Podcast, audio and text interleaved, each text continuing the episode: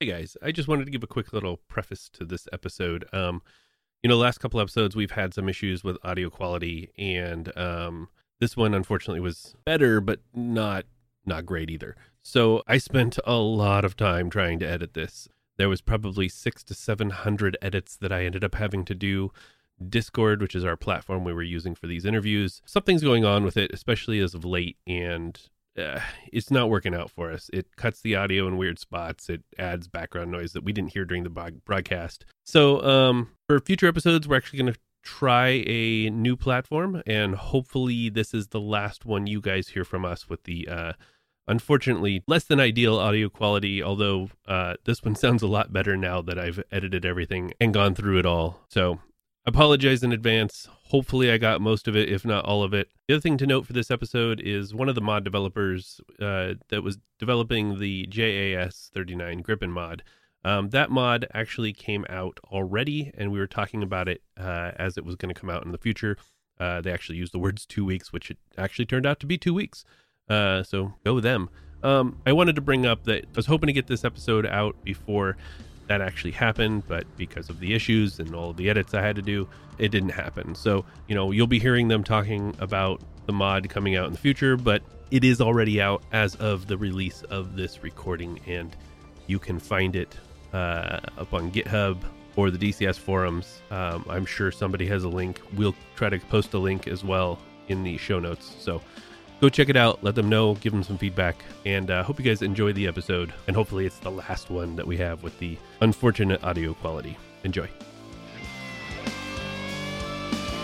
Welcome to the Air Combat Simulation Podcast, brought to you by BVR Productions. Together with content creators, mission builders, experts, and enthusiasts, we explore the comprehensive world of combat aircraft simulation. Hey, everybody, welcome back to another episode of the Air Combat Sim podcast. Uh, today, we're going to go ahead and talk about the uh, unofficial mod community. We've got some guests with us today. Actually, it's a pretty full house, so uh, we'll see how this goes. I think this is probably the most people we've had on a podcast at the same time. Um, so we'll give it a go and see what happens. But first, uh, I'm just going to go top to bottom. We have uh, Breadmaker, and I think you're part of the uh, Gripen team. Is that right, Breadmaker? That's correct. How are you doing today? Uh, I'm doing good. A bit tired. I've had party for my kids the whole weekend, but I'm all good. Awesome. Well, thank you for showing up uh, and being here with us. Yep. Thanks for being here. Next, we have uh, Casmo. How you doing, Casmo? I'm doing great, as hopefully, always. Hope, hopefully you, hopefully you don't need a an introduction. Most people probably know you. Oh, ten, tens of so. people know me. Tens. Tens of people. Yeah, awesome. At least. Hopefully, hopefully one of those people was from having you on here. At least one. Glad you can make it today. Thank you. Next, we have uh, we have Goat or Rob. How you doing? Good man, good. I think it is the Casmo uh, compared to all the other. Oh. Yeah, mm. so it is. Wait, are you like the Casmo? The only one that I know of. Oh, okay. No, I don't know. I always I always get that. Are you the Jabbers? Like, is there another one? Is There, there's another Jabbers out there. This kind of never seen that. Yeah. uh, and then we have Matt. Matt, you were um, from the C-130 Hercules mod, I believe. Yes, I, I am. That right? How you doing? Uh, living the dream here.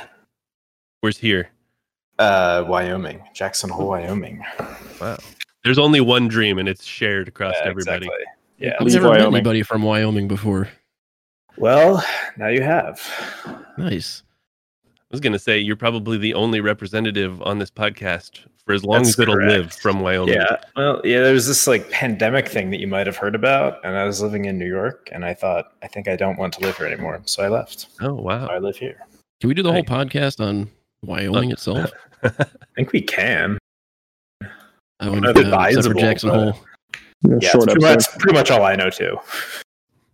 I think the rest of the state is just uh, it's just flat.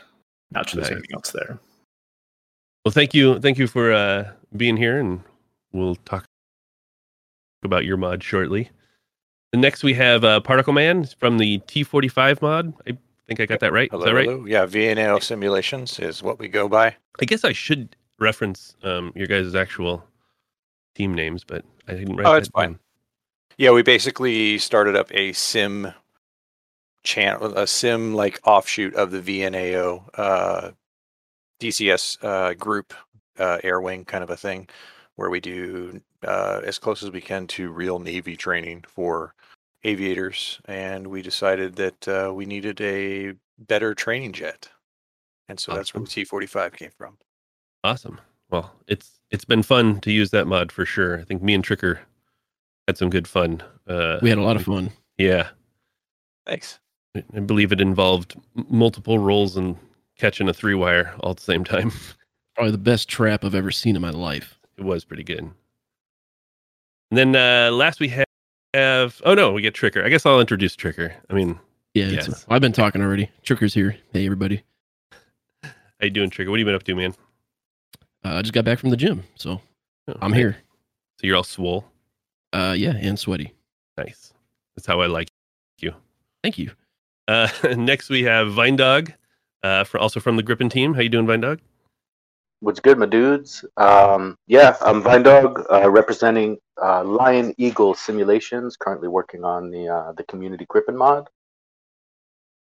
as uh, as well as a couple other mods to be mentioned at a later Awesome. date. When the uh, the Gripen mod's coming out pretty soon, right? Two weeks, actually, two weeks. Ooh. No, no jokes about it. We're gonna have to. Uh, I'm gonna start the clock. We're gonna see about Yeah.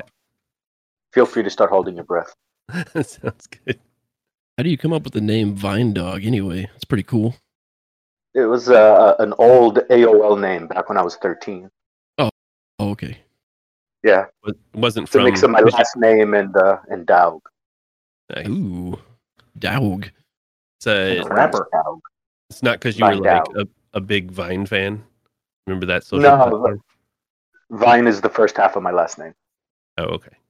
Um, so yeah, so let's talk a bit about uh, the process of creating the mods that you guys have developed. I think um, you know, there's all sorts of mods in DCS. There's you know extra assets to use, changes to things that already exist. But I think the biggest thing, um, and the, probably the hardest thing, is adding new actual modules that are flyable in DCS. You know, new planes, new helicopters. We haven't, we haven't, have we seen a helicopter mod?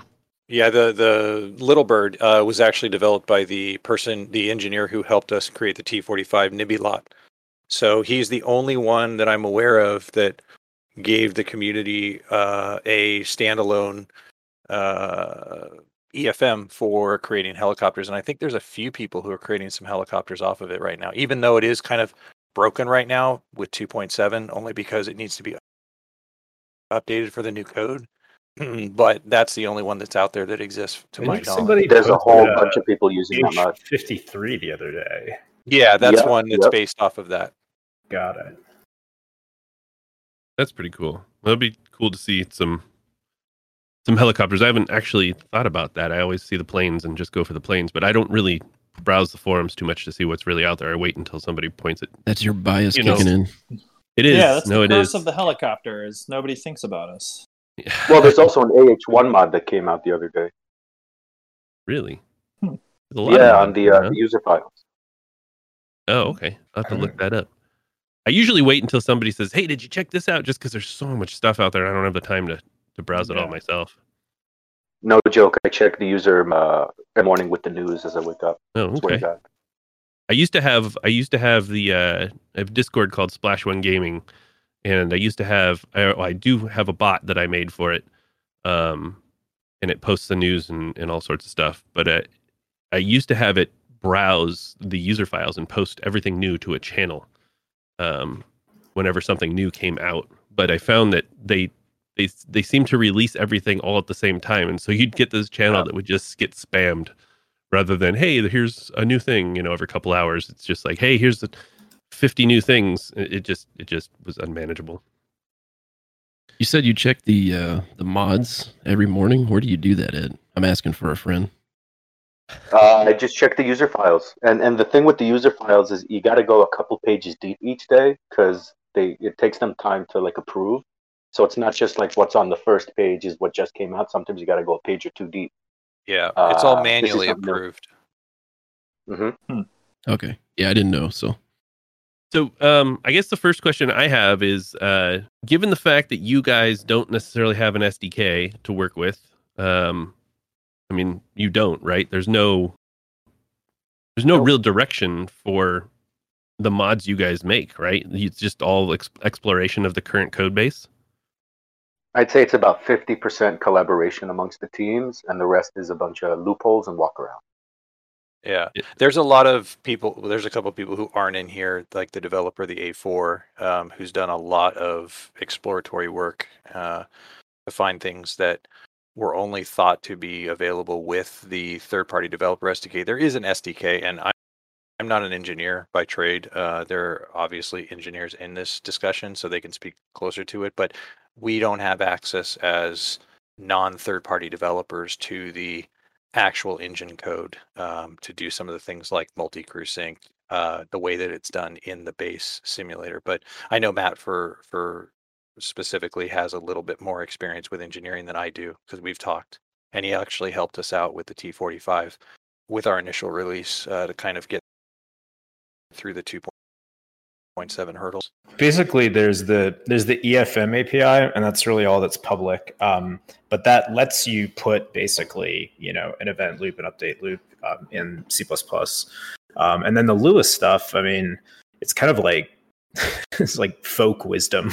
Yep. like you know you sort of look you sort of like look at what other people have done and then you figure out oh there's that variable that's exposed and i don't know it just sort of adds up. But um the EFM stuff is really kind of where it gets interesting because you can put arbitrary code in there. I mean, it's it's an API, it's the model, the, but the you can run EFM stands for external flight model. is that yeah, right? so that's like the um, the flight model API that you know you know ED themselves use or Heatblur uses, um, and that's that's what they make public. The headers for that are in the game base install. Okay, Um, so so uh, just to try to um, break everything down for people who don't know, and especially people who don't code, um, DCS has multiple different flight models that you can develop against. One is called the sim- the S- SFM, which is simplified flight model. Correct? That is the Yeah, that's right. that is uh, actually what I believe the AI probably uses. Um, Yes, it's kind of UFO-y and and it doesn't do things that you know a normal flight model would or, or you would expect from a flight model. Um, and then they have the next level up. It would be the EFM, correct? Yeah. So EFM describes like a method more than an actual thing. It's it's the use of the API that Eagle Dynamics provides to basically implement physics on an object. And- um, And it works.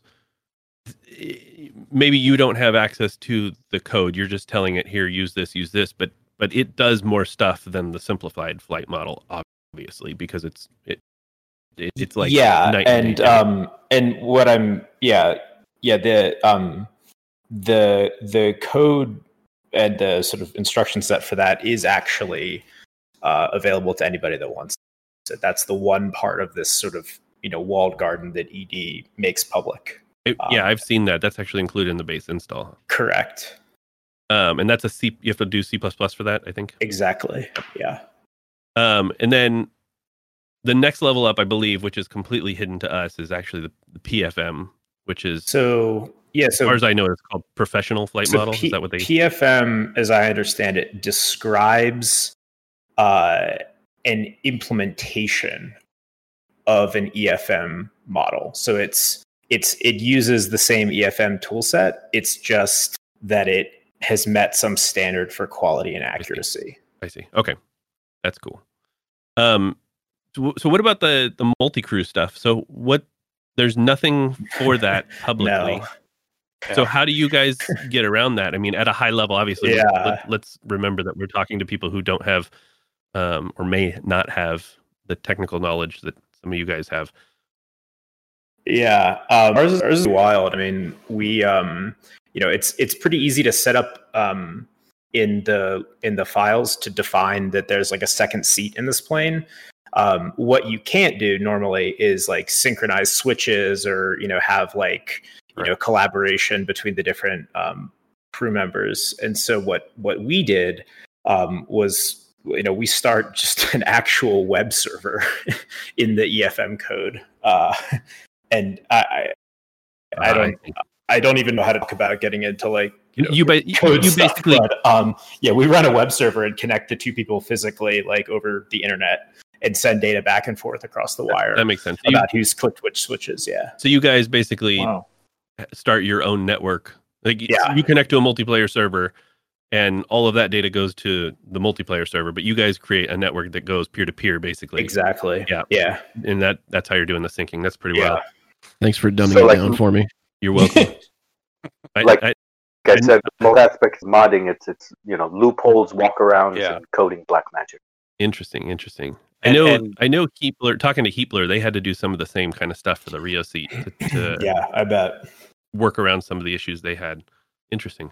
Yeah, Uh, it's it's it's real quick. I just want to interject, Uh, and so that's specific to the Hercules, and so you know that we don't have that system on the T45, which I'm sure people are aware of. So what you see in the T45 is a la the 339, which is another great uh, freeware, which is gone payware uh, aircraft, and and we've been in contact with uh, those developers, uh, VNAO, and and we've we've talked a lot about it when we were developing the 45, and we have the same kind of limitations, and so what you're seeing with the 45 is like the extent of before going to what Matt's created in the Hercules uh, code set with that peer-to-peer system uh, is about what you're going to get if you don't do that is what we see in the T45, which is the gear syncs, the handle syncs, the desyncs, and stuff like that. And, and mostly it's unfortunately. syncing problems. Yes, mostly syncing issues. The systems are actually working; they're just not synchronized. Yeah, there's yeah, there's like nothing at all in the base, in like at least the um, part of the environment that we have access to that that handles synchronization at all. That's all you have to roll your own. Interesting. Interesting. That's pretty cool. I, I mean, that shows the uh, the commitment to the community to try to figure all this stuff out, and it's awesome that you guys all share that between yourselves because, um, you know, we probably wouldn't have half the mods we have now if that weren't the case. I mean, I kind of, I kind of, I kind of have like a quick question. So, like, well, it's probably not really quick, but if somebody brand new wanted to get into like modding, is there like a go-to guide or like a Discord or something that somebody brand new can be like, hey, I need this information to figure something out? There is a modding Discord. There's a couple of them, but there's one that's fairly easy to get to. Um, and if anybody wants to know what I'm talking about, feel free to message me, Vine Dog, on the uh, Gripen Mod server. Um, there's a lot of very solid modders that are on there. There's also a decent amount of information uh, that's through and read. Uh, just keep in mind that the learning curve is fairly steep, but the community is incredibly generous. And if you show a desire to actually get some work done yourself, uh, guaranteed 90% of the time you reach out to somebody, they'll at least point you in the right direction or even help you along. And that's the experience I've had. Which And don't forget to check the pinned stories before you start asking a bunch of questions because there's a lot of pinned information in that. It's actually called the DCS Modding Hub. Mhm. I actually got it highlighted right now, but that's that's that's where most of us, I think, in this chat actually are part of, and we've you know gleaned a lot of information out of there. Cool. That's where I got started as well. You can send me the Discord invite to that, and I can um, we'll we'll include that in the show notes or something. Is there a skill set? You know, what's the base skill set that somebody needs to get going in something like this? Yeah, I mean it's it's really two different types of things. I mean you can you can be involved in in one of two sides. The the the 3D art side, um, which probably has a a little bit of an easier on ramp, and then there's the you know the code side, and then within the code side, there's really you know folks that um, you know maybe you're familiar with scripting. Um, like in the Lua language, um, like for mission design, and I think a lot of people they you know they get comfortable writing Lua code to you know to to make some sort of a dynamic mission. Um, and then, but then, but then there's the C stuff, which is where the I think, at least for me, the really kind of cool stuff starts to happen. Um, and from there, it's you know that learning curve is steep um, if you're not a software engineer. There's also the 2D livery art uh, portion of it. it. It may not be considered pure modding, but uh, I'd say the vast majority of people who create content are either making missions or, or liveries, and that's greatly appreciated and scratches kind of the same itch as like painting a model airplane. Uh, and that's personally where I got started is, uh, you know, either through GIMP or Photoshop making liveries. I'd also say it's uh, it depends on what kind of mod you want to do. Uh, I'm part of the of the Gripen team, and we are we are team of people with different skill sets. Uh, I work on the 3D model basically, uh, but I mean you can do very simple mods. I I did a a wind turbine, uh, which is basically a 3D model with some blades spinning around, spinning around, and that's very easy to code, especially if you take help from the modding hub, uh, and then you can.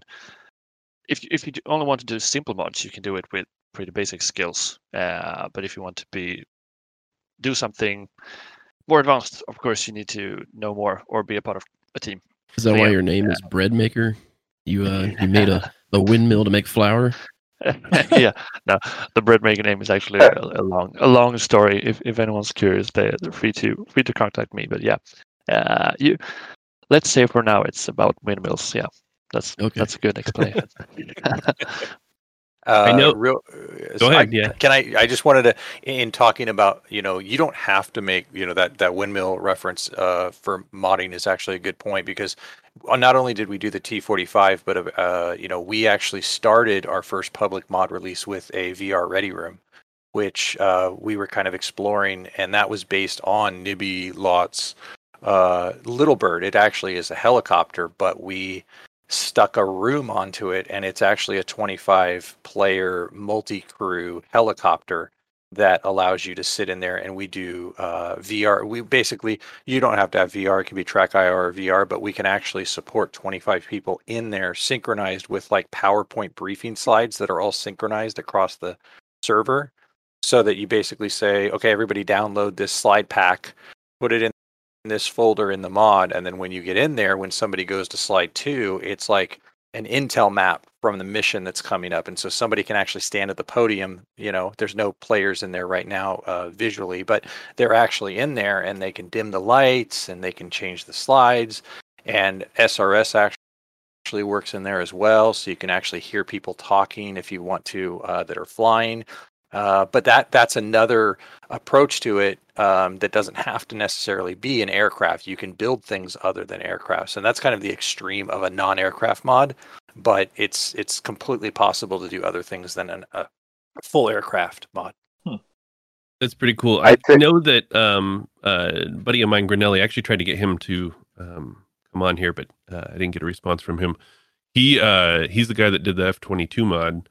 Um, he's done a couple other things, but he started doing just liveries and uh, got involved in the community there and um, worked his way up to actually doing a lot more. So, I mean, that that's kind of a testament to what you guys were saying, where you you know a lot of the people and you guys in particular also said that you started with some other stuff and then worked your way on up. It's pretty cool. I'd say the best uh, if you're if you're trying to get into modding, the best way is to try to do static objects. Uh, they're they're the simplest to make 3D wise and the easiest to get in game. Um, and I have a ton of static ob- objects mod that I use in my missions all the time, and they're greatly appreciated. If it be like a ladder for a jet or a, a generator to get it started, or like a trailer with missiles on it. I mean, you know, those tiny little things uh, are fairly easy to make modding wise, and they're hugely appreciated, at, at least as far as I'm concerned. Um, and, and that's a really great way for you to, to make something fairly you know fairly simple with a, with a, a manageable learning curve, and still be able to kind of get something out there for people to, to enjoy. like an let's IKEA an- building. I was gonna say an example would be the DCS cow. Then how would you make that animated? Like, is that a different program? You Believe it actually or not, the animated. moment animated gets into a whole nother. Go ahead, Brad. Ah, yeah. yeah.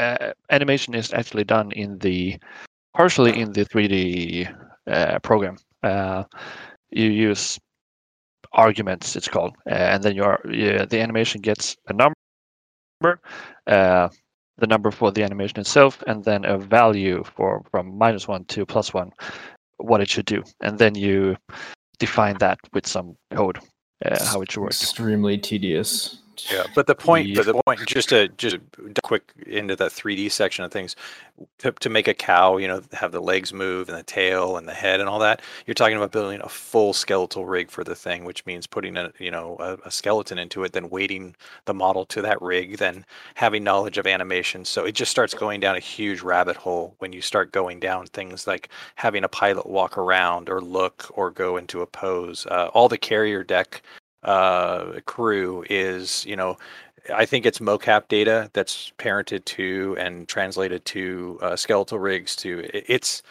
you can see it starts going down a huge rabbit hole when you talk about things like that. It's a lot of work, uh, and it takes a lot to get it right.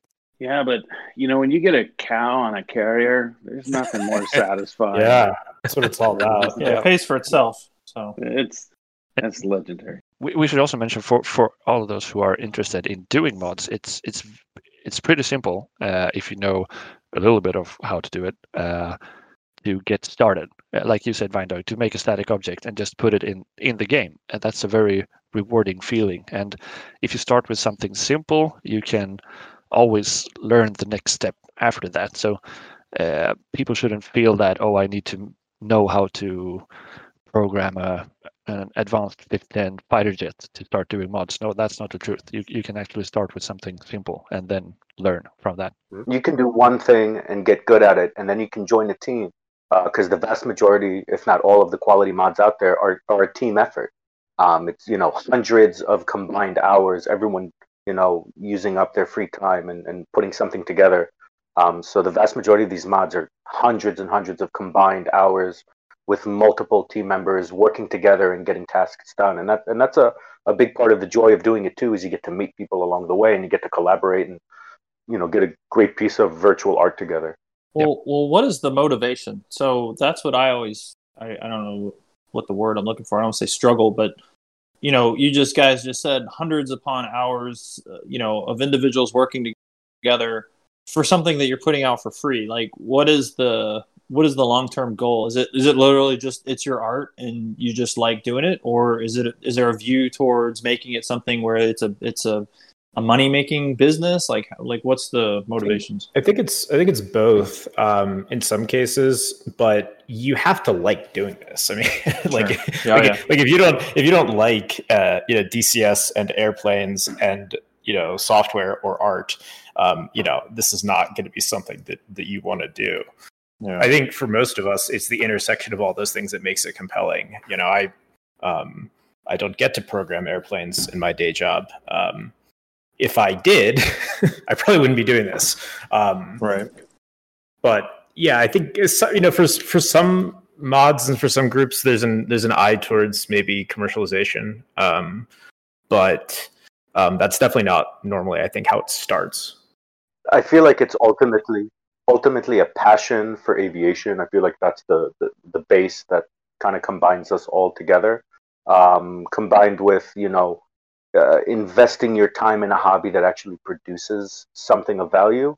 And for me personally, I've you know for years have enjoyed the work of others and just wanted to do my you know personal little share in order to you know give something to the table um, in in my own little way. So, but but first and foremost, it's a passion for aviation. It has to you have to be passionate about it. I think it also helps to like, uh, like the um, the project you're working on. Uh, like for us, I'm, I'm a Swedish guy and working on the Gripen. I will probably not never fly a real Gripen in the real life, and waiting for a an official Gripen for the DCS is it's going to take years if if it's ever going to be available. So so working on making a, an airplane or a, a building or a helicopter or a vehicle or anything that you actually would like to see in the game uh, that that's a big motivation at least for me and Yeah. probably for many others and also the feeling of knowing that other people will appreciate it um, that other people will finally get to fly their their dream plane in, in DCS and and share that experience it's it's a good motivation Yeah, I think it's it's actually it's actually a good point. Like I think that a lot of people, if they've learned to, to program, and probably the same with art, is like you know the best motivator for you know sort of working through that learning curve is is like a problem that that you personally want solved, and like Yeah. the only way to solve it is to learn Python or something. Um, and like at, at least for me with like the Hercules, like how I got involved was I just I thought it was awesome. I have like a um, like an open world um, server and mission that I run with a you know group of friends, and uh, we always wanted logistics. Um, and you know, Hueys are fine, but like you know, you fly 200 miles in a Huey, that's not going to be a great time. Um, so we wanted a plane. We you know we saw this, and it was just like, holy shit, this is amazing. You know, want to get involved. Yeah. Is is flying 200 miles in a Huey, is it really not a great time, Casmo? No, that's that's a terrible distance. in I have any, to pee. helicopter? Yeah, that's awful. Especially if you get shot down ten minutes before reaching the landing zone. yeah, That's or you lag fun. out or something. God bless. Yeah. Yeah. Uh, uh, bread maker, exactly to speak what you just said about creating something that you know you're probably never going to see in DCS. Let's be realistic. Um, you know, i- i- there there are a few jets that DCS will never make, uh, just because it doesn't. It, it's it's not a return on investment that they they they see as as something. And you know, one of the things that we did with the T45 and the Ready Room, I'll speak to both of them, is you know, in our group, like I said, we like to teach and train um, to what the Navy does uh, for their new pilots. And we have a lot of people in Vienna. We welcome new pilots who have either never flown before, are very young, or just want to understand how the Navy works and how planes take off, you know, launch and recover off of a carrier. I mean, because that's the sexy stuff that everybody wants to do and, and you know, be part of. And you're talking about many, many, many, many years of training and study to be able to actually do that. And we're like, well, you know, we had a bunch of cadets coming in and they're like, they're completely overwhelmed with the F 18. And we're like, let's create a platform that is more entry level that gets them into a fast jet so they can do the real stuff that actually happens in the Navy without having to be overwhelmed by all the, you know, RWRs, the SA, all the crap that, you know, this weapon systems, you know, how to start the jet up. It takes two minutes to start this jet up opposed to the 18 where you've got to align, you know, systems and we wanted to cut all that out and so that's where we were like we can create this platform and that's where we just started running with it you know not knowing still not completely sure where we want to go with the project in in real terms yet because we've generated a lot of interest in it which is great but you know we more importantly wanted to create something that everyone could get into you can basically download dcs for free download our plane right now and have a multi-crew experience to instruct new pilots off of and that was the entire goal of our project Smart man. I feel I feel like you guys have succeeded for sure. And it's interesting to me too, because like, I mean, you guys created that for the purpose for your group, and yet you shared it with everybody. Like, I, I think that's pretty cool. Yeah it's i've seen a lot of mod developers are like yeah here's we created this amazing project but it's private. And you're just like then please just keep it to yourself. Like i get that you want to show off your work but if you're going to go neener neener you know it's our toy you know you're literally going back to grade school and you're you know it, it, it, it's not cool. I mean I, I i i i talk to many developers who do that and i'm just like what are you doing? Like you know give give give the community back because you obviously learned and got to where you are by other people being generous and sharing with you and mm. to create something and just hold on to it i feel is a little bit tough uh, real quick and then I'll, I'll let somebody else talk you know one of the things that we have been entertaining with the 45 is one thing we would love to do and we have reached out to ed is we want the t45 eh, whether it's in this capacity or in the future to possibly be part of the base sim that you get for free so that you Hmm. get the 15 the, the the mustang and possibly this one I, I can't tell you how many super carrier modules that we have sold for ed with this mod. I know for a fact we've probably sold hundreds of them because i get messages from people every day and and groups every day who are like we're adopting this for our entire training wing. You know we have a couple dozen pilots and everyone now is required to buy the super carrier mod. And i was like great. I see none of that money but enjoy. Uh, Have you gotten any feedback from them yet? Uh yeah i'm not going to share it here uh, publicly but yes we have gotten feedback Uh, if I may, Particle Man, uh, I, I just, if I may, I want to segue into what you said. Uh, that leads into a question that I feel like a vast majority of the viewers have, and that is, why are so many mods kept private? Um, and so, like you, Particle Man, before I got into modding myself, I would ask myself that question and get incredibly frustrated. Actually, what got me into modding is the fact that a particular mod that I saw available of my favorite airplane, uh, he wasn't willing to share Right. and that's actually what got the modding. And so the question is, is, you know, why are so many mods being kept private? And I feel like the answer, the majority of the time, is due to aspects of the mod that prevent the mod from being made public, as opposed to the modder himself just selfishly not wanting to share. And if I may, uh, let's segue into that a little bit because I feel like that's you know uh, a big issue that that frustrates uh, a lot of the community, as as it Yeah. had frustrated me.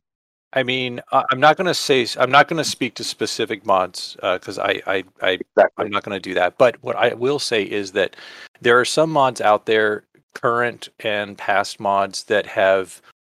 There was a point. I'll say this: there was a point at which ED decrypted a lot of their code. Either they accidentally released an in-house build publicly, and for a limited time, for about a month, month and a half, you could spin off versions of some of the retail aircraft. And this is not a secret. This everybody in this room who is a modder is aware of this. Mm-hmm. And you could literally take let's say the base f18 module for instance and rename it rename a bunch of the base code in there the lua without having to you know edit the dll which you can't do anyway unless you are doing illegal stuff but the point is, is you could spin that off so that you could not only have the F-18C, but you could say the the F-18 Growler, you know, the G, and you could have those side by side flying. Right now, they've locked that back down, and so there are things like that that you no longer can do for better or worse with the simulation uh, code. But um, I think that those are the kind of things that would prevent people like for instance you couldn't distribute that growler because it it it includes proprietary code from the base paid simulation stuff. So anything that somebody says i'm keeping private it usually uses content from one of the paid modules and that's probably why it's not going public. There's also the aspect of uh, models, assets that are being taken uh, from other platforms. Um, yes that is another So, so uh, essentially, the way copyright laws work and intellectual property laws work is whatever you do personally for yourself on your own computer, it's all kosher. But the moment you release something to the general public, you get yourself into a bit of a, a, a quagmire of, of legal issues. So, more often than not, a mod is kept private because being made public would ruin the mod correct because of certain assets or codes that are being used within the mod. Yeah. Uh, and- and, you know, more often than not. And so, um, and and also these are things you know a modder won't be able to discuss the particular reason why a mod is being kept private for fear of drawing attention to those exact reasons and having the whole mod get shut down or modding in general. I mean, we've all seen the Great Mod Purge. right Um, yeah, so it's it, it, more often than not, it's not a selfish decision; it's a self-preservation decision. exactly yes that's a great way to put it I th- think there might also be. Uh, there are many private mods in the uh, DCS Airshow community uh, that are mods like the uh, uh, the Red Arrows. They have their their own uh, Hawk and so on. Yeah. And, it might be because you want to make a mod, you want to show it maybe in an air show or in a trailer or in a video or for your group or anything. You you, you want to show it to people, uh, but you don't want to be responsible for like developing it so that the public will be pleased with it. Uh, as soon as you release something for to the public, there's also like, of course, you, you, can release it and then not care about what people say. But if, if you, when we release our Gripen, uh, people are going to have opinions, and if we want to keep developing it and have a communi- community using it, we need to meet those uh, opinions at least in in some sense, uh, and therefore you want might want to have a mod private so that you and your group can use it and you want might might want to show it uh, but not release it because there, there might be issues that you are not willing to deal with even to to that point, you know, a lot of those mods, um, and and not all of them, obviously, some of them are quite in depth, but a lot of those mods are just external things. yes like it's you know, Yeah. uh, back back in the day before the F sixteen came out, we had the Thunderbirds, and they had a you know an F sixteen mod, but I don't know one way or another, but you know, it could have been for all I know a skin on the F fifteen, and they're really just flying the F fifteen in formation all day long. You know, same same Right. thing with maybe. Um, I, I know that the Virtual Blue Angels had an actual F eighteen C mod, I believe, um, but you know, most of the stuff in it didn't work. They only made it work for what they needed for their demo, and they never planned on doing more than that. And so if you release Yeah. that to the public, then you know, then people be like, "Oh, I want this system, or I want that, or why doesn't it have weapons? Why doesn't it?" And then it just becomes you know, snowball of well, we that's not what the intended Yeah, purpose was. that, that's One- basically my point. E- even if it's sponsored, even if it's exactly like the real aircraft, you you might not want to release it to the public uh, because you you don't want to deal with that. Well, I mean, I think there's also this this broader view of you know support, right? And what does the support, operational support for that product look like over the long term? So if somebody wins a lottery and you don't see them anymore, um, you know what happens to the module? And I think that's a fair question to talk about support in the long term. And I think that that has a lot to do with, you know, why ED won't just include mods in their base install because the second they do, there's an upkeep, whether it's from the third party developer or them, you know. And eh, to to some degree, I mean, look at some of the mods from the past, you know, a new version comes out and eh, I don't want to name names, but you probably figure out who we're talking about.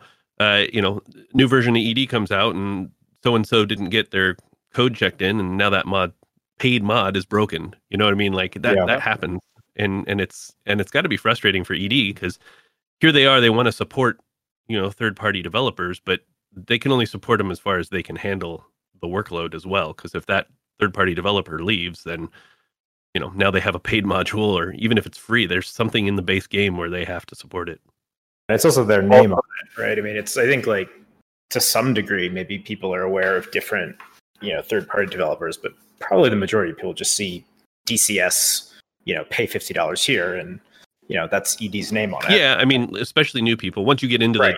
World, you know, of DCS, you realize, oh, there's third parties, and you know, we have Heatblur, we have Razbam, we have everybody else. But like, yeah, you're you're right. From, from an external point of view, looking in from somebody who's never dealt with DCS before, they're like, oh, look, it's the F14, Right. with, you know, Eagle Dynamics, DCS world. That's all they see. right.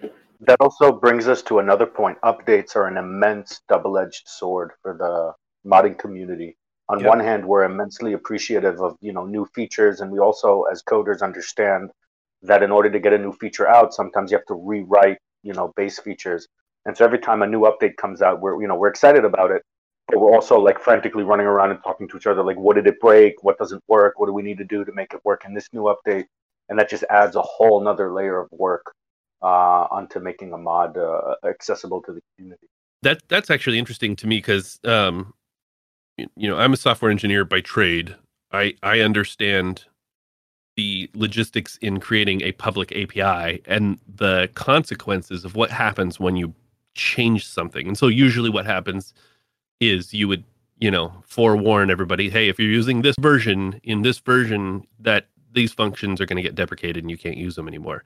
But usually there's a long period of time. You might say it's deprecated but not obsolete, meaning we're not going to support it. You can still use it, but at some point in the future we're going to obsolete that API. Wouldn't that be great? But it, to my Yeah. point. It doesn't seem like that ever happens from ED's No. perspective, and and maybe rightfully so because they don't have to support you guys. Uh, they really only need to deal with the, the third parties that are approved, and there's not very many of them. So it's probably easier to you know send out a message to I don't know how many we have now. We have like six or seven now, maybe eight or nine Yeah.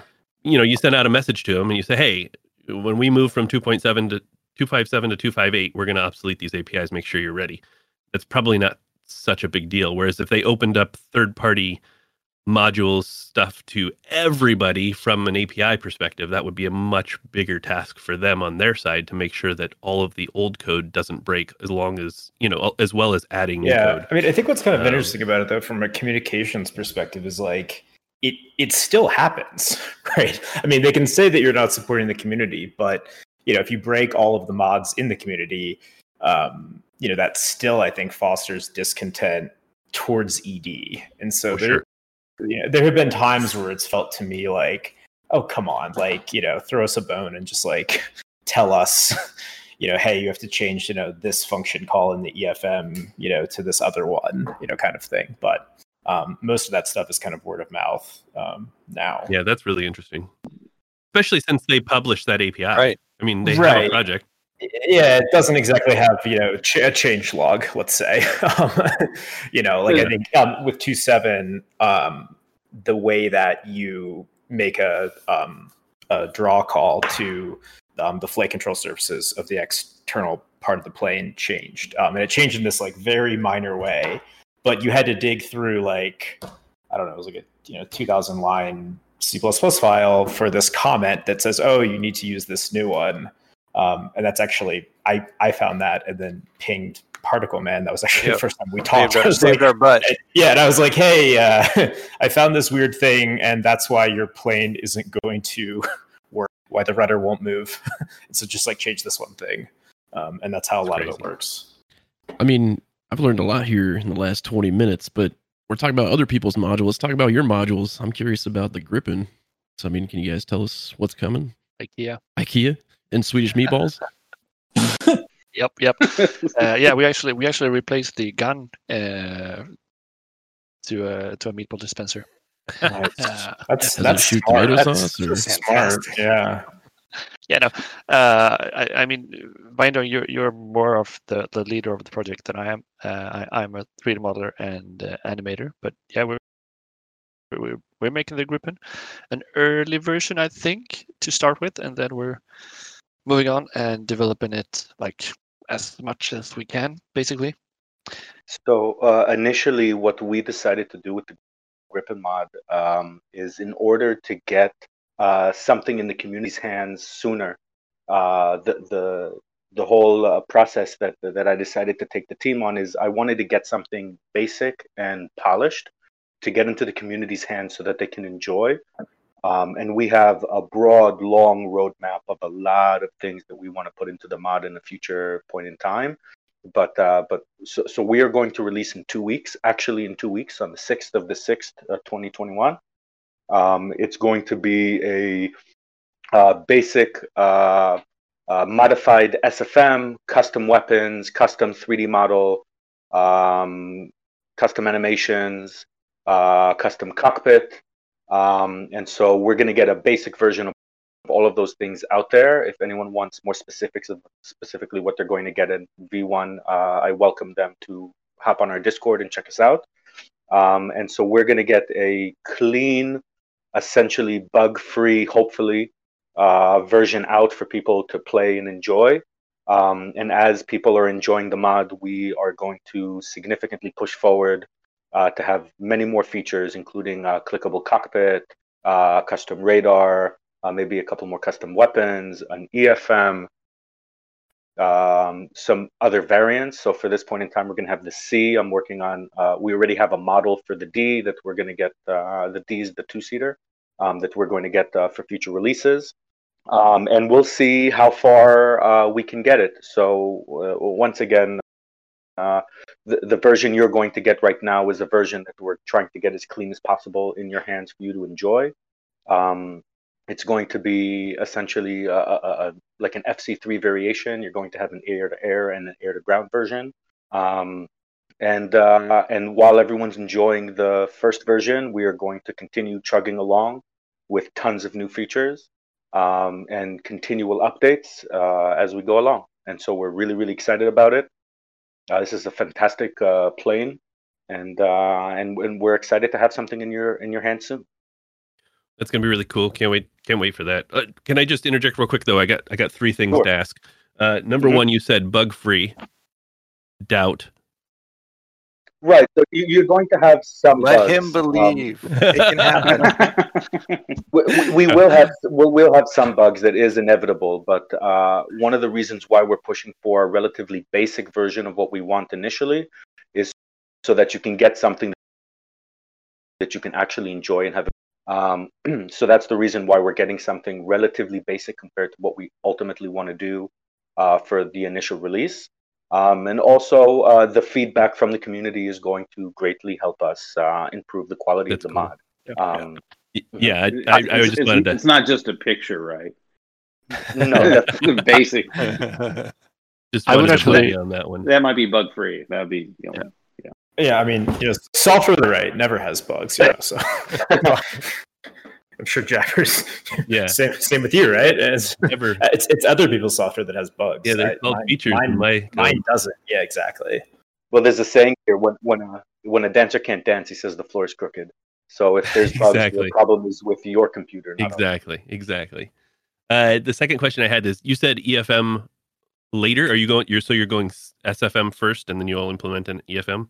Yeah, so we're going to have a modified SFM. We actually have a, a pilot of the Czech Air Force that is uh, testing it out and and giving us uh, some information. So it is not just going to be an F-15 that looks like a Gripen. It's going to actually fly as close as an SFM allows us uh, to fly, and, and and also as close as the information we have available to us. Mhm. Uh, so it's going to fly as close as possible, uh, given those two uh, restrictions uh, initially. Um, and and this was a decision that was made because an EFM is a is, it's quite complicated. It's it's one of the most intricate aspects of making a mod. Um, and uh, so we decided to go SFM initially in order to get the mod in people's hands sooner. But we are uh, we've already started on an EFM. We have a coder who has a good amount of experience with those. We have uh, firsthand uh, individual, a pilot that will uh, help us make it as accurate as possible. So you, can definitely expect to see an EFM eventually. Uh, but but at, initially it will be a modified SFM. Yeah, it, it actually flies pretty good already. Uh, I, I did a, a test flight, and we invited our community to to be part of it, and, we streamed it and uh, flew around and did some maneuvers, some loops and spins, and all, all of that. Uh, and it, it actually flies pretty good. It's it's nothing like like as soon as you see it, say it's an FC3 mod, you you expect it to fly like a UFO and, and not feel like a, a fighter yet. But I, I think this really does. Uh, I have I have no idea how a real Gripen feels, but uh, I, I'd say it's it's pretty good. But of course, it's going to be much better when the EFM is ready. And then you, you said a two seater variant later. Yeah, Yes, we're we're working on it. Uh, in in the real airplane, the two seater is is for training only. Uh, There's no Rio or Wizzo or anything. It's it's for training, but but it, it looks very cool and it's it's there in real life, and it would be awesome to to be able to have it as a two seater. Uh, it it could also be used for training in DCS, uh, maybe. Yeah. So yeah, it, it's coming. That's cool. So of a fetish for two-seater fighter jets. I don't know what it is, but they just look better to me with a guy in the back seat. Mm, Um, doubt. What about a So I, I pushed seat? hardcore. Yeah, someone someone to watch you. say, He said it was a fetish. I was about to ask that, Casmo. die by the sword. Asmo, you read my mind. so I have a question uh, for all these modules. So okay, so we had a, a Gripen guy uh, is is testing it out. Um, Mhm. I know for the T forty five there was there was some involvement by people who had flown them. Um, Yes. What about for the what other modules do we have here? C one thirty. yeah. Um, yeah, yeah, yeah. We have um, uh, subject matter experts that that have worked with us. Um, you know, a couple folks that are you know active duty um, flying the Hercules now. Mhm. Um, a couple people that have flown it. Um, I mean, it's it's a lot easier for us, I think, than other mods. Though, I mean, like the C-130 is like super widely exported. It's been Yeah. in service in some version or another for like 50 years, and so it's not too hard to find people that um, have time in the uh, in the seat. But it's also, you know, it's a it's a four engine prop plane, which doesn't have a whole lot of um, precedent in the game. So um, EFM wise, it was a little bit, you know, a little bit slippery. So Um, the- and you know, still not done, obviously. Well, I guess the, the question I have for all of you is is in working with these guys, like how how difficult have you found it to take their feedback and make it tangible? Because you know, with my own working with Polychop on the on the 58, you know, sometimes it's hard to articulate what what I'm feeling or not feeling, and trying to put that in words that that they can then say, oh, okay, this is what we need to tweak. So, how, how have you guys found that process? Is it confusing? Is it frustrating? Yeah, I mean, it. I think it depends a lot on you know the subject matter expert specifically, right? Like some people are really good at articulating that stuff in ways that Yeah. are easy to translate into code, and some people aren't. And so, you know, you spend more time with the people that are that are more articulate. But um, I mean, at least where we tried to start is, yeah, you know, fundamentally like the DCS EFM system is like a table based um, flight model. And so what that means is like for different speeds and different, you know, uh, areas of the um, of the control envelope, um, you know, there are values that correspond to what the plane should do. Right? It should go up. It should slow down. It should have drag, lift, whatever. Um, and so what we went out and did is looked for you know actual charts that showed you know what the plane ought to do you know in terms of climb out or you know what it you know what it ought to do um, in terms of drag um, you know does it have like dutch roll characteristics those kinds of things and then actually say okay, well, like when we put ours in a you know 20 degree climb and you know put it to full power, like you know, does it match the chart? Um, and so I think like having a baseline like that makes it a lot easier to contextualize um, that kind of feedback. Um, but it's hard work. It's um, very and challenging. doesn't provide any you know kind of native tools for that. I think it's something people don't understand is like it's um, like other flight sims, like it's like a full physics kind of based environment. You know, like you drop an object and it falls kind of thing. Um, in DCS, if you drop an object and you want it to fall, you know, you have to write C code to Hmm. make it go down. Um, so it's um, which means you know the, the possibilities are kind of endless, but um, you know, but that's all that's all work you have to do yourself. Yeah. With the T45, we've got about a dozen IPs, instructor pilots, uh, students, current people flying the jet or have flown the jet. We have maintainers who are telling us power plant curves and run up charts. We've got a wealth of data for the T45 firsthand knowledge uh, that's been passed to us. And, you know, I, people who are going to be listening to this are going, well, yeah, the jet doesn't fly anything like the real T45 right now. And I, we, we are aware of that uh, it, it definitely has some shortcomings, but you also don't have our newest flight model, which is not public, which we're continually tuning, which has more of the things like the often criticized lack of pitch buck. Pitch uh, buck, yeah. is Does a pitch dependency. uh, I, if I get that question one more time, let me just put it out here. We're aware of it. We have been told from the people who fly the jet that yes, it is a tendency of the aircraft, but it is not essential to flying the aircraft and making it perform the way that it needs to perform to be useful. And that's all I'll say about that. But like I said, we have an internal flight model that we are tuning to be more realistic right now. And I guarantee you, if we had released the more realistic flight model, everyone would have trashed the jet because it is a handful of a jet. Um, it wants to kill you. And we wanted to make something that was a little bit more. And I'm not saying that it's a kid gloves version of the jet, but what we focused on was the lower end performance envelope of the jet around the boat because we knew that's what people wanted to do. So the Mhm. plane is more tuned for that lower third to, to, to half uh, envelope, flight envelope of the jet, just so people are aware. And I don't know if I made this clear enough by releasing it, but that's what we focused on with this version that is currently the version 1.01 that's out in the wild right now.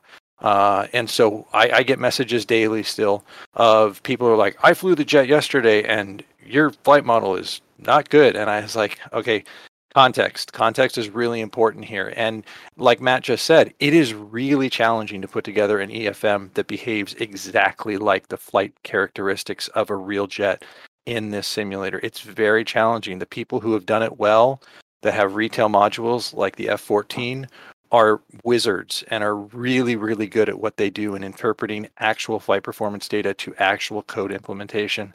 And I love that jet. And there are jets that hit the mark and still don't hit the mark, even as third party retail modules. And so it is definitely an ongoing thing. I mean, how many years into the F 18 development are we right now?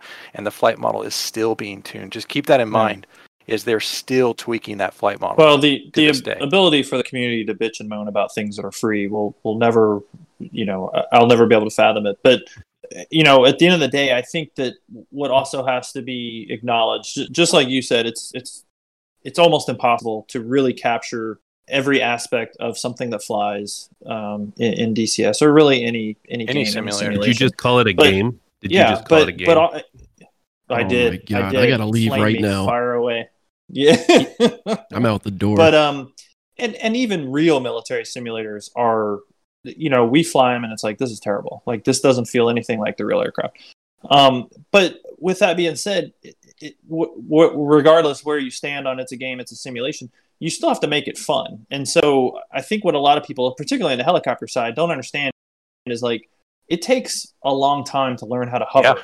for instance. If if i sell you a, a, a game simulator whatever um, and you can't do something with it the first day or two, you're probably never going to pick it up again. So it's got to be like something that somebody can buy and enjoy relatively quickly. They have to get really good at this in order to do the very basics Yeah. with it. Most people want to pick it up and play it. And so I think with with these mods and, and really with third parties and everybody, they just have to find that balance between it's realistic but also playable, and you can have fun with it when you're Absolutely. 16. you know what I mean?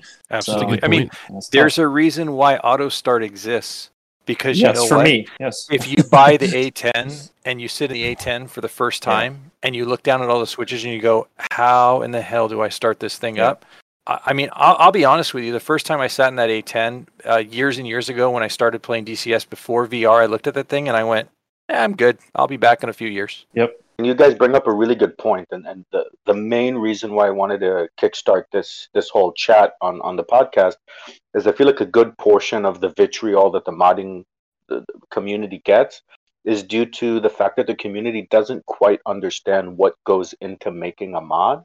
And uh, I mean, there, there will always be haters. I learned that with the T45 release. You know, no matter what you do, people will hate on it. And I feel like a good portion of the hate is due to the fact that people don't know what goes into making a mod and the difficulties of making a mod, and also the fact that the code is quite hostile to non-third party modders. And I'm hoping that this podcast and, and you know uh, better communication of non-third party modders to the community will will assuage at least a portion of the hate that you know gets tossed our way. Yeah, I'm open to discuss what it Mhm. takes to put some of these mods together. If somebody wants to know why something is the way it is, I have no issue engaging them uh, and and and walking through some things. But the moment that they claim to be an expert, and I know that they've never flown a plane, um, I'm a general aviation. I know there's people in here who fly commercially or are ex, you know, uh, enlisted or you know have flown the jets or helicopters. And those are the people that we engage because I am not an expert on the T 45. I know quite a bit about the aircraft now. But when I need to know when the plane stalls in this specific configuration, I don't guess. I literally message one of a half dozen test pilots I have who've flown the real jet or currently flying and say, give me some feedback, walk me through what happens when the plane does this, and then we try and model it in the flight model data. That is literally what we're doing Yeah. with our jet to the best of our I ability. think it's another it's another good point about like why this is an interesting thing to do though is like yeah I'm not you know a pilot I don't I've never sat in a C-130 but you know now I know a lot Yeah. about it and like if you find that process interesting you know learning about you know the intricacies of how these systems work these really complicated systems then you know you'll enjoy this So I got a question here. So uh, for Particle Man, so you're talking about like you have all these real pilots that tell you like it stalls at this speed, this configuration. How do you put that into code? I have no idea where to even start. Well, like Matt said, this the, the flight models in the EFMs are chart are table based. So the more granular, there's no limit. And Matt, please step in and correct me if I'm wrong here, because I don't personally tune the flight model on the T45. I'm the project manager, the art director, and the creative director on the project. So, um, so my my I, I'm dangerous in Lua and and C++. I don't claim to be an expert in any of those, but uh, you can add as much granularity as you have insight into into that flight model table data. So the more detail and the more data points you pump into it, the more accurate it's going to be. And that's why when you fly an SFM compared to an EFM, if you put the plane into a stall configuration, you will notice that an SFM will just freeze midair. Like if you put it into a, a vertical climb and it runs out of airspeed, usually an SFM will just stick there for a few seconds Hmm. before it like breaks and tumbles and falls back before it starts flying again. With our EFM data, you know, we tried to because the plane needed to be really accurate in how it performed in its slow speed dirty configuration for carrier landings. We made sure that you know we had a lot more data in that lower end of the flight model so that stalls would be more realistic so that the plane wouldn't just freeze. It would it would break. It would it would stall a wing left or right. It had asymmetric lift. And so you know for those of you who have flown an aircraft you know you can stall one wing before another one and that's where you get the roll before it'll start flying again and pick up so that's the kind of granularity you can get of the expertise of an engineer who can do that based on the feedback of the performance data from a real test pilot. And we've been given charts that, you know, here's how the plane should fly at, at, at 2,000 feet, AGL, standard temperature, standard pressure. Um, you know, going this configuration. Here's here's what I should hit, and we tune the engine for that, or we tune the drag or the lifts and and all those kind of things. So it's it's it's definitely a juggling act to get all those things tuned out. And again, we have no wind tunnel to test this performance and It's it's it's it's changing values. I mean, uh, in in a in a spreadsheet essentially. Yeah, yeah. I mean, it's it's hard because like um, like maybe an example with the Herc is um, like our last release. You know, people notice that um, you know the the pitch authority was just way too great. Um, the plane has you know pretty pretty good um, uh, pitch authority like at, at lower speeds, but then you get going you know 350 knots, and you know you could like loop the plane. you know, just just like in you know comically short amounts of um, of uh, of distance, and so you know like the EFM API lets you do whatever you want, but it but it's not going to build in any kind of you know drop off based on drag. You know, those are things where you have to say you have to say you know in your code, okay, look, you know the you know the um you know it's a you know, it, it's not a fly by wire plane. You know, you'd have to be insanely strong to be able to hold the yoke back at you know you know three uh three g's or whatever um and and and you know to make it to make it uh enjoyable to fly you have to just you know put a plug in there and say um you know at you know at four g's you know you don't get any more um, control authority those kinds of things um that are you know part of the trade-off because people are flying with like a thrustmaster um you know warthog or something right whereas the actual plane has you know this huge heavy control column and you can't just yank it back and you know just you know give it full control authority um, whereas you can with your joystick. And so finding ways to Tricker can because he went difference. to the gym. yeah, I went to the yeah gym, exactly. i'll pull that thing back. Yeah. nice nice. But yeah no one makes, thing i want to yeah. One thing i want to reiterate and, and i hope we're kind of putting this across all of this is an immense amount of work. Not all of it is necessarily fun done by hobbyists on their free time. So this stuff takes time a lot of time to get done right yeah. So, okay, I guess I kind of got a question for all the developers here. Um, what would you say the hardest thing is? So, like a new guy's coming into mod. So, like, hey, tricker, dumb trickers coming into mod. What would be like your advice? Like, what is the hardest thing that I can experience if I'm going to make an airplane? Flight model. Yeah, the flight model is by far the hardest thing because the way that it works requires you to actually understand aerodynamics, and I I didn't know that. uh, I'm not you know uh, an aerodynamics expert, um, but how did, how did you learn though?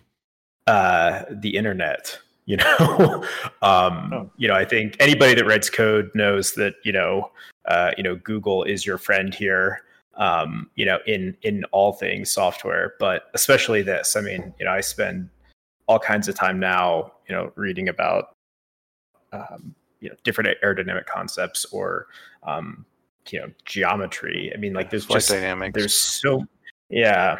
Um, so it is is you end up doing a lot of trigonometry too. It's like I, I, think I would have been better at this if I had started doing it as like a eleventh grader. You mean I didn't pay attention geometry? Yeah, well, you might be surprised, but I have forgotten most of uh, geometry. Um, but now I've remembered it because that's you spend a huge amount of time doing uh, doing trig uh, to sort of represent some set of numbers in some particular way. You know, radians, degrees, cosines, all that kind of stuff. Uh, you spend a huge amount of time doing. Also, keep in mind that e- EFM is is a relatively new aspect to non third party modding and uh, a lot of the progress that has been made is due to shared effort and collaboration.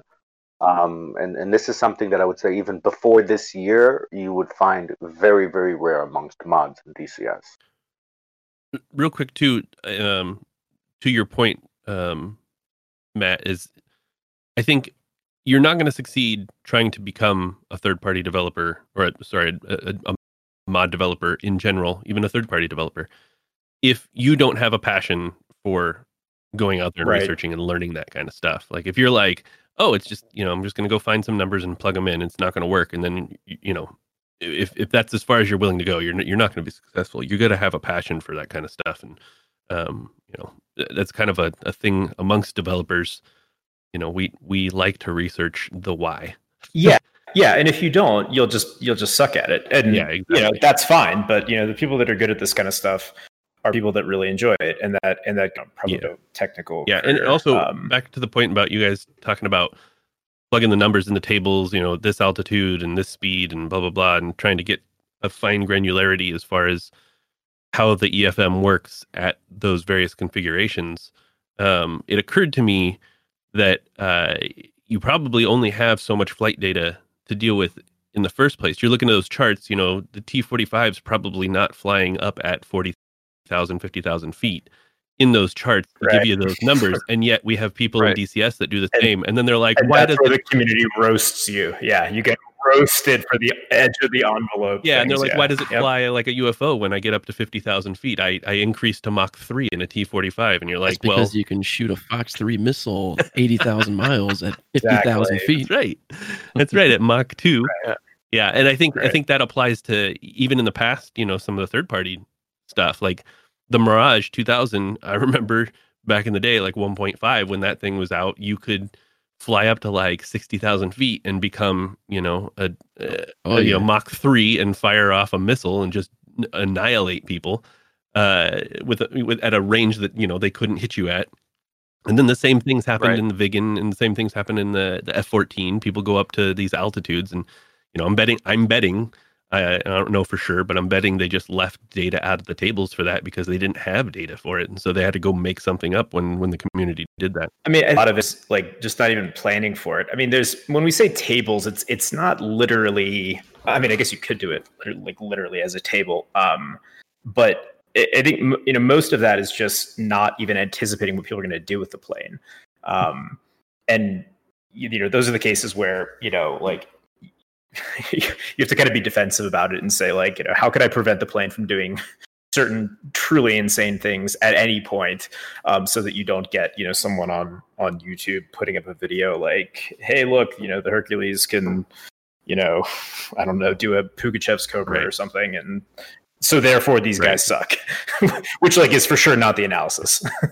So So off I mean, real sorry, real quick, like that was you know in our, ver- our verse uh 1.0 version release, you know, people were flying the T45 up to you know like you said 50,000 feet and hitting like Mach 1 point whatever. But you know, in our 1.1 release, uh, we built in a uh, I'm not going to say accurate, but we built in an engine performance curve at altitude. So now the jet can't do that any longer and is more realistic. But again, you know, like you said, you're talking about people doing the 5% performance envelope that we weren't designing the aircraft for. And so it's just a matter of adding those data sets, adding those performance uh, curves in to limit the you know the, the the lift fall off for the thinner air the engine we know those they exist and and there are some there's some data in there but the full extent of it like i said just comes Right. with time do you have something Tricker? So thanks for all the yeah. I was gonna say thanks for all the information on the flight model. That was a, a lot to take in. Uh, but I was kind of curious, Breadmaker. You're the 3D modelist. Yep, that's right. So take us through like what do you do to make it look good? Uh, yeah, yeah. You 3D model the plane and then you put it in DCS. No, um, um, Just like yeah. that. All right. Next question. You asked. Yeah. the, man, the man coming in with the tough questions. I, I, I want to say first, I, I, I'm not actually a 3D modeler by by trade. I do it in my free time, and I'm I'm self-taught. Uh, and on our model for the Gripen, uh, it's actually a combination of 3D models that we have made ourselves, and then also 3D models that we have acquired and have got like permission to use uh, that that other, people have created. So the most work I've done on the Gripen is actually animation uh, but also some 3D modeling. But but yeah, basically you you take a 3D software. Uh, you can use. Uh, I don't know if you can use any software. I think the official one is 3ds Max. Yeah, I 3ds personally Max use. Blender. I think there's a plugin Yeah. for Blender. Yeah. Yeah, I, I- I personally use Blender actually, uh, but we have other people in our team that uses 3ds. Uh, there are some limitations in Blender right now. Uh, some things that you either can't do or that's pretty tricky to do. Uh, so 3ds Max is the way to go, but it's very very expensive. So for someone who doesn't work with it, it it's it's too expensive. Um, but yeah, you basically make a model of a plane uh, or an object, uh, IKEA, a meatball, whatever. Um, and the way I see it, uh, since it's supposed to be in a in a simulator, uh, you you might want to make like as as realistic and as as close to the real plane uh, that you want. Uh, but that's also up to personal preference. If if it's going to be a an an AI plane, for example, that's not going to be seen up close ever. Uh, then it could be a little less detailed, maybe. Uh, but yeah, you, you make the 3D model and then you use a plugin. I think it's a plugin for 3ds Max also.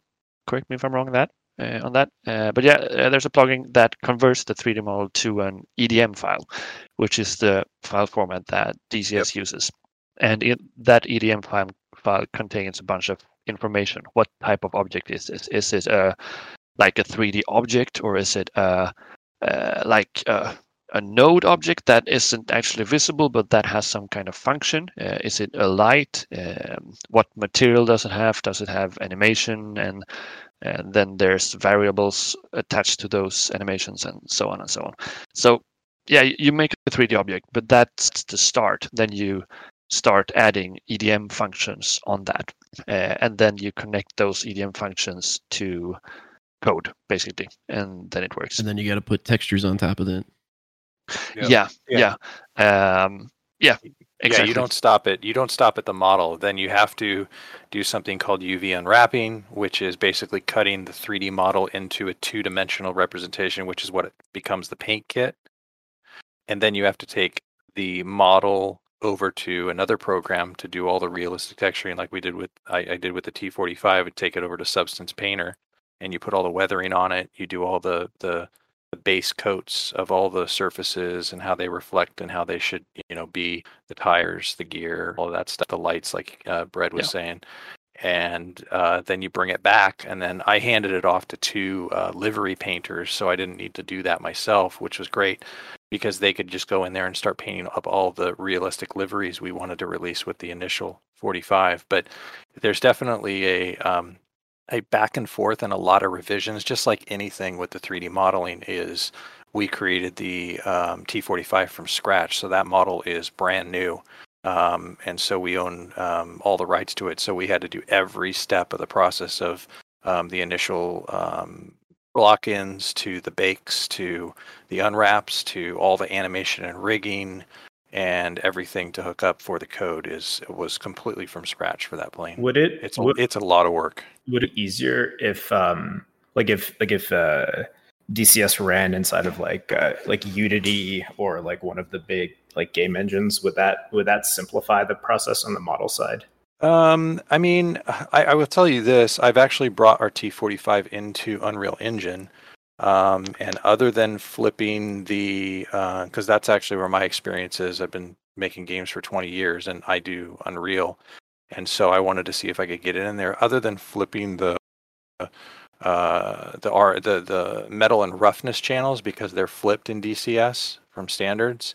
Um, it slotted right in. I will have to reanimate and re-rig everything, which I haven't done, but the plane slots in and, and renders perfectly fine in Unreal. So um, we're actually doing some experiments in Unreal with it right now. Now, there's one thing you particle can attest to is, is as an art director, sometimes you need to make a decision. Do you want a certain piece of detail to be made 3D wise, or do you want it made, yep. being made texture wise? Yeah, yeah. I I actually uh, on our project I I mostly worked on the cockpit uh, and uh, I I worked closely with another guy on the team and we use the like a priority list and and we base that priority list on how how often are you going to look at this part and how much or and how well are you going to see it so like a screw that's on the back side of the ejection seat, you're never going to see it. That doesn't have to be detailed. Right. It probably doesn't have to be there. Uh, but like the buttons on the UFC, you're going to look at them all the time. They need to look good. Yeah. Well, and the other thing too that we're experimenting with with the T45 is, and I'm sure people are aware of this, if you exactly to what Breadmaker just said is you you put the detail and the effort into the things that are going to be used the most. You know, your priorities for all your you know consoles and your instrumentation and the, the, the mfds and whatnot that everybody's going to be looking at 100% of the time put your effort. So you know things like the ejection seat which yeah you're going to arm the ejection seat and safe it and whatever but our ejection seat is just an off the shelf ejection seat that i bought because i knew that i was eventually going to have the ability to replace that with a photogrammetry version of the ejection seat at some point down the road. It was on the list to do. So that ejection seat that's in there is is is temp right now, and so um, we've been experimenting with going out and shooting the real ejection seat that's in the plane. And then building a, um, and and this is what heat HeatBlur has done is heat HeatBlur actually went out and shot the F-14 ejection seats, and then uh, basically baked them into a lower poly real-time model, and that's why their stuff looks so good is because it's the real thing. And that's another step in the process of 3D modeling to make it look more believable and more realistic. It's a lot of work. A lot of work for sure. It's a lot of work. Um, yep. I wanted to give a chance to to, Yep. to Matt. We, we we talked a lot about the T45 and um, also the Gripen. Um, Matt, we haven't really talked much about about your plane. Do you want to let everybody know about what you guys have and uh, maybe what's been going on with it and what we can expect? Yeah.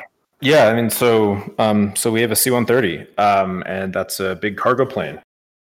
And um, the cool thing about um, the Herc, yeah, at least like from a multiplayer, like gameplay perspective, is that you know it kind of opens up, um, you know, whole different gameplay types to DCS that kind of didn't really exist before. Um, you know, I think like anybody that's ever played, um, like on uh, the GAW servers, you know, like you you want to go cap the base, and so you go to this radio command, and you you know select like send cargo plane, and like half the time it crashes, and it always flies from like some weird base that's you know 45 minutes away and just kind of the you know kind of the realism is not really there um, and so that's kind of you know that's one of the big things for us that it adds is you know the ability for an actual player to jump into the cockpit and you know load up um, you know a tank or a bunch of infant you know physically fly to a base and you know, drop those off or you know do airdrops with sams. Um, and those are all all things that you can do um, with the mod. Um, and so it's you know i think i think that's just the big you know the big selling point for us is just that it's totally unique. Um, there's really nothing else like it in the game you know paid or otherwise. Um, in terms of like what's coming um, you know we'll see. You know we're going to have a release in the next couple weeks here where radios ought to be working um, and some really neat navigational features that the real plane has. Um, and then, you know, after that, we'll just uh, see what the future holds. Cool. I actually have yet to try out that mod. I keep telling myself I need to try it, and I saw that they added support for it in. uh Dude, it's amazing. Yeah, I mean, it looks amazing. I I'd have a hard time installing mods just because I have to download them, and that sounds like a little bit of work. um, It's You you you really cop folder into a I'm- different folder. I'm joking. I'm just lazy. Um, the features that that Matt has has coded uh, into the project are just the ability to uh, troops, uh, cargo loads. Uh, it, it's so cool. It's so worth the time. I love flying that plane. I love messing with that plane. Uh, it's one of the things that I fly more. If I'm not flying the T45 or just screwing around, I'll go and fly that thing because yeah, I I'll love definitely it so check it out. I I was gonna say they it looked like they added support for it in the DCS Liberation campaign. Um, Oh, I didn't even know yeah, that. so That's- I, that kind of opened my yeah, eyes. I was like, oh, I wonder how useful it would be during that because I, I usually do that once or twice a week. Uh, Yeah, I mean, yeah, like it it it gives you the ability to actually place, you know, large ground assets and have a real ground war in a way that you know just kind of didn't really That's exist cool. before. Um, you know, like we uh, the mission that I maintain. Um, you know what we added was like we took away all the weapons stores basically at the bases that you might capture and you got to do resupplies right and it just it totally changes the way that people engage with Right. stores right you know people aren't all of a sudden loading up 10 AMRAAMs you know or jettisoning them on the way back right. to rtb because they can fly a little faster without the drag um you know so you get in the herc you know you you know you load up a bunch of you know a bunch of fox 3s and you, you know you fly you know from from some other base in syria and you know drop them off at the um, at the at the you know the forward base that you just capped. And it just it's a level of immersion and fun um, that um, has just totally transformed um, you know the missions that, that I've worked on. But um, it's just something that's pleasing from the game, and especially if you've got like um, you know a dynamic campaign that might be released sometime this century. Um, you know, you could imagine that being really compelling um, in an environment like that as well. You're kind of hamstrung in some ways with the resupply stuff because there's no like warehousing API in the game really, so you can't make Right. it persist. Um, but even still, um, it's a it's it's an absolute blast. That's cool. Yeah, I'll definitely have to check that out. It is on my to do list for sure. Um, I'm gonna go ahead and wrap it up there. Uh, it's been uh, very interesting.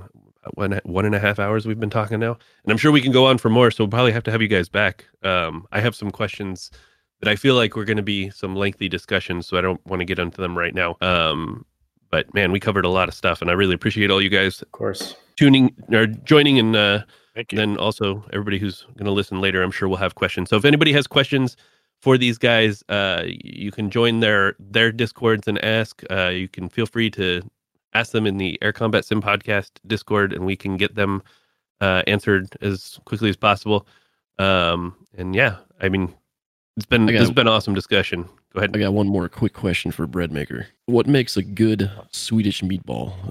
Like, give me the ingredient. A good Swedish meatball, it needs to be uh, Mamma Scan uh, meatballs. Um, yeah, that's the secret. So what is it? it's a brand, a Swedish brand. Yeah, I was meatball. Oh, it's I was good. gonna say, I think a Oh, brand of it's horse yeah, meat. meatball. Yeah, You got to start with the right meat Yeah. tricker. Oh, you know, the Gripen is actually uh, almost everything on the Gripen is is classified, and part of that classification is the Swedish meatball uh, recipe. So yeah, sorry, can't help you. well, I do appreciate the sense of humor. all right guys. Well thanks again and uh, we'll have to have you guys back on. I really did enjoy all of that. Very insightful. And uh, hopefully you get some more uh, community people who listen to this and get interested and we get more stuff going. It'd be cool Don, thanks for the invite. thank you Yeah, appreciate it. Thanks, guys. Yeah, it was an absolute pleasure. Had a good time. Thanks for listening to Air Combat Sim. Don't forget to subscribe or tell a friend about it. You have a question, idea for an episode, or a special guest you'd like us to invite? Feel free to reach out on Facebook, Discord, or via email. Air Combat Sim was brought to you by BVR Productions.